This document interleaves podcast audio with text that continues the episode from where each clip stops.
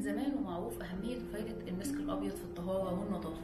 علشان كده الوصفات القديمة كانوا دايما بيحطوا فيها المسك الأبيض خصوصا بعد أيام معينة من الشهر علشان تديهم ريحة حلوة وملمس حلو كمان. مناديل سكون بديلة عن الغسول النسائي غنية بالمسك الأبيض. مناديل سكون مكونة من القطن الزيتون اللي بيساعد على ترطيب وتلطيف البشرة غنية بالبابونج اللي بيدي إحساس بالانتعاش طول الوقت.